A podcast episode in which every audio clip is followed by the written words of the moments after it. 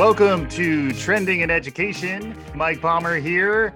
Excited to be joined by Bryanne Leeming, the founder and CEO of Unruly Studios, the, the creators of Unruly Splats, which is what we're going to be spending uh, a lot of time talking about.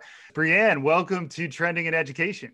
Thank you for having me, Mike. I'm excited to be here. Yeah, it's fantastic to have you. And you've worked on a really interesting product that we're going to talk about. It's got fun language. I'm going to say it again. It's Unruly Splats.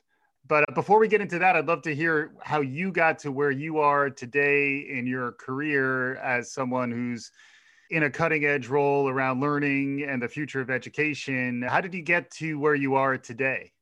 So I studied cognitive science in undergrad at McGill University. And after that, went to work in the tech industry in New York. I started in product development and marketing at a luxury watch and jewelry brand, Harry Winston, and then worked in a tech startup and ultimately went to Babson for my MBA. But I was inspired to start Splats because of an early experience I had learning to code as a kid. It trailed me through my career in technology and ended up being the idea that I had that I just kept getting really good traction on. I couldn't stop. And I, I, think we should connect it to the whole story too. We like to talk about the origin story. So for instance, in a comic book, one of the earlier panels would probably have you take in some coding classes. I grew up in New Hampshire. And I was at public school when I was exposed to the coding language called Microworld at the time. And at the same time, my parents are restaurateurs. So they owned a series of restaurants in New Hampshire. And so all along the way, I was seeing them run a business. And I was also always an athlete. And I think that's definitely come into play for what we're doing today at Unruly Splats. And let's get into that then next, because Unruly Splats, in addition to sounding fun, it, it's delivered in a way that is more physical than the way people typically would think of a STEM education or coding class. Can you talk about what led to you coming up with the idea of splats and what they are? What led to me coming with the, up with the idea was I was watching the industry of education technology and STEM education and seeing all these really interactive things coming out but a lot of them were passive experiences for kids. So a lot of them were kids sitting alone for hours at a time, learning alone, which I realized having worked with kids, various sports camps, summer camps, things like that, I knew they don't learn that way and they don't engage that way. They need group activities that are fun, engaging. And so I was thinking, how can we get that element of sports into the STEM industry? And it's much more inclusive that way too. It becomes something that's fun, approachable, collaborative mm-hmm. versus exclusive. And so that was the initial idea. And I prototyped a bunch of different things that looked nothing like what the splats are today, but that helped us get the concept down and really take feedback from kids and educators and and come to what we have today of the splats. Can you describe what the splats are? Splats are a STEM learning tool that combines coding with active recess style play for kids K through eighth grade, and they are programmable floor buttons. They light up, they make sound, and they sense when they're stomped on by kids. So they're super durable. Mm. Kids and adults can stomp on them. And then through Bluetooth, they are able to be programmed by a kid friendly coding language from an iPad or a Chromebook and they create their own rules so they can change the timers the stopwatch the, which colors light when how the victory dance plays off of this splat so for relay races for things like whack-a-mole that style of tag those styles of games and so it really all came from the concept of wanting to build an electronic playground yeah. that kids could create with. And so mm-hmm. that's where that initial idea came from. And it is all about that kids create the rules. They change the code to games that we have and they're super creative with it. They come up with way better games than we do on our team even so. Yeah you had me at programmable floor buttons. That's a very wonderful explanation of it. And, and the fun part is that then the kids get to program together the games that they're going to play. And as a kid who grew up you know playing with kids in the neighborhood we would just make games up a lot. And uh, and that was part of the joy of being in that age range that you're talking about. So what's cool is that now you can add to that the the floor buttons they light up and they do interesting interactive things. I have a 2-year-old son and if there was something on the ground that he could step on that would light up like that we need some unruly splats i know it may be outside of your target audience yeah. but it does just seem like a very fundamental human thing to step on things to interact with them yeah. You've been doing this for a little while and then it's been a little more fully launched of late. Can you talk through that timeline? Yeah, we were bringing it out to the early audience with original prototypes while I was in business school at Babson. After a successful crowdfunding Kickstarter, we brought it to market and officially worked with schools starting in 2019. Uh-huh. We're now in hundreds of schools across the US and Canada. And we've had over a million stomps on the product so far from all these kids in all these places, which has been so fun to watch. I'm already a fan of that key performance indicator. Look it But then if you were to extend this forward and actually maybe even extending forward from the fall of 2019, then a little something known as this pandemic and a very tumultuous 2020 happened. Can you tell us a little bit about what that was like? I imagine that was a challenging time. We all had to pivot rapidly, and a lot of your initial concept of the product was more to be delivered in a live mm-hmm. classroom setting. The Unruly team had already been even before the pandemic, we've always been big on talking to teachers all the time, talking to our market, learning what they're going through, what else they need. So that was like already ingrained in our culture. I bring that up because immediately around April, May, we did 200 interviews with educators all across the country, learning what they were going through, what they needed. We ended up accelerating some pieces of our product to launch virtual splats so that they could continue to use our amazing lesson plans, but from home through Zoom mm-hmm. to get kids, regardless of if they had um, the splats at home, because this, they were in the school buildings, they could still learn coding, get off the screen, be active. So a lot of just listening to customers, adapting to what they needed, use it as a point to really build our community of educators because we found they were really looking for angles to be able to connect with each other. And we've been mm-hmm. able to make that happen through a lot of things, including these new challenges we've started doing, like the Fall Fitness Challenge, where we've got uh, all of our schools across the country competing. So, a school in the Bronx, um, Coach G, one of the PE teachers, they won with the most stomps in November. That kind of thing is really bringing them together. A lot of schools that we were working with just wanted these little moments of fun, engagement, motivation for kids. And so we've been able to do that through a lot of the different things we're doing and, and bring that element of silliness. I'm a big believer in bringing the fun to the learn. I have failed to get the word flirting to take off uh, in support of that concept. But it does feel like if your educational experience can be intrinsically rewarding, it's not transactional. You're not doing it to get a grade. You're not doing it to get into college. You're doing it because you just love to do it. Ultimately, that's what we want to inspire in all of us so that we can continue to learn all our lives. And then also the the social part is a trend that's been huge this year building from the pandemic and then the Black Lives Matter movement and just all the tumult that we've had to navigate in, in, the past year, it's been an opportunity, I think, for people to reflect more on who they are, how they're coming at things, and then try to empathize better with others.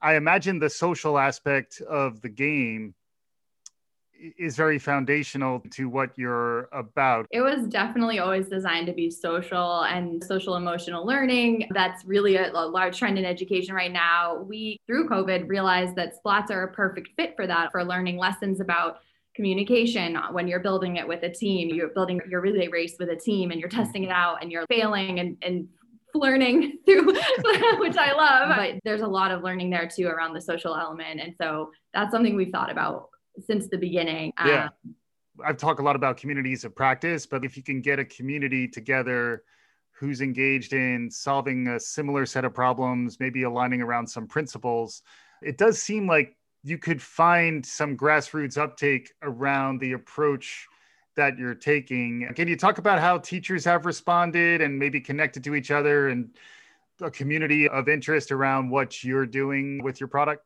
It's been a major part of building the community and just what it looks like when splats get to a school. And we've designed our model based on ongoing training and support because often we're the first computer science program that's being brought into a school or they're they've done some things but this is a really all encompassing because our goal is to get computer science into all aspects of the day not just its own corner we want it to be in PE and music and in the lessons about social emotional learning and go throughout the day and be this learning tool that gets applied to what they're already doing. We have these communities at a school where the teachers are working together cross curricular maybe teachers that don't normally work together, like the tech teacher, the STEM teacher, and the PE teacher. Yeah. And so that's been so fun because the principals we work with love their staff collaboration, and it is a morale booster too, in that way of getting this whole kind of groundswell at a school. And then when we bring the multi school competitions, then it becomes really fun because now you're competing against other schools. Yeah, we just did one where after our hour of code in December, the classes who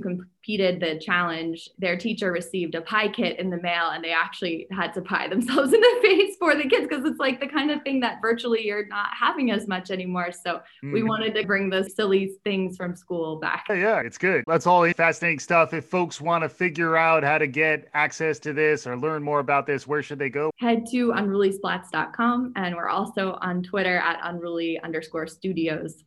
Awesome. So that's a lot, but that really gets us to where we are today, where we're recording this in late January. The, the second wave of coronavirus seems to still be quite in effect. Vaccines starting to come out. The spring semesters are coming back. It's a very challenging time. It sounds like you've been able to rally to meet many of those challenges, which is awesome. But uh, as someone who's leading a relatively new venture into educational technology, how are you thinking about the, the future? What are some of your plans in terms of the, the coming year and heading into the, the, the 2020s?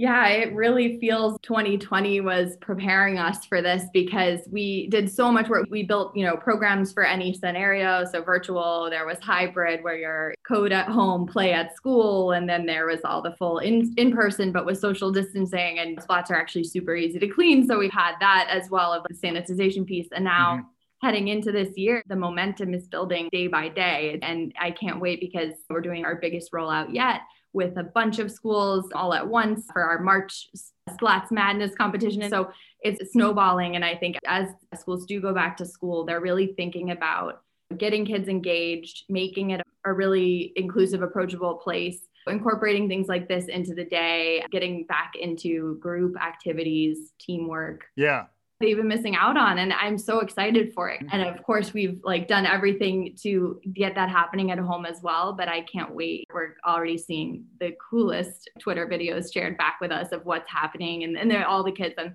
in the masks, but they're doing the coolest like push-ups and fun fitness routines with the splat. So it's been it's it's exciting. I am picking up a little bit of a CrossFit vibe uh, to, to, some of what you're, you're, describing here. The other trend that I've been lo- really interested in is class outside.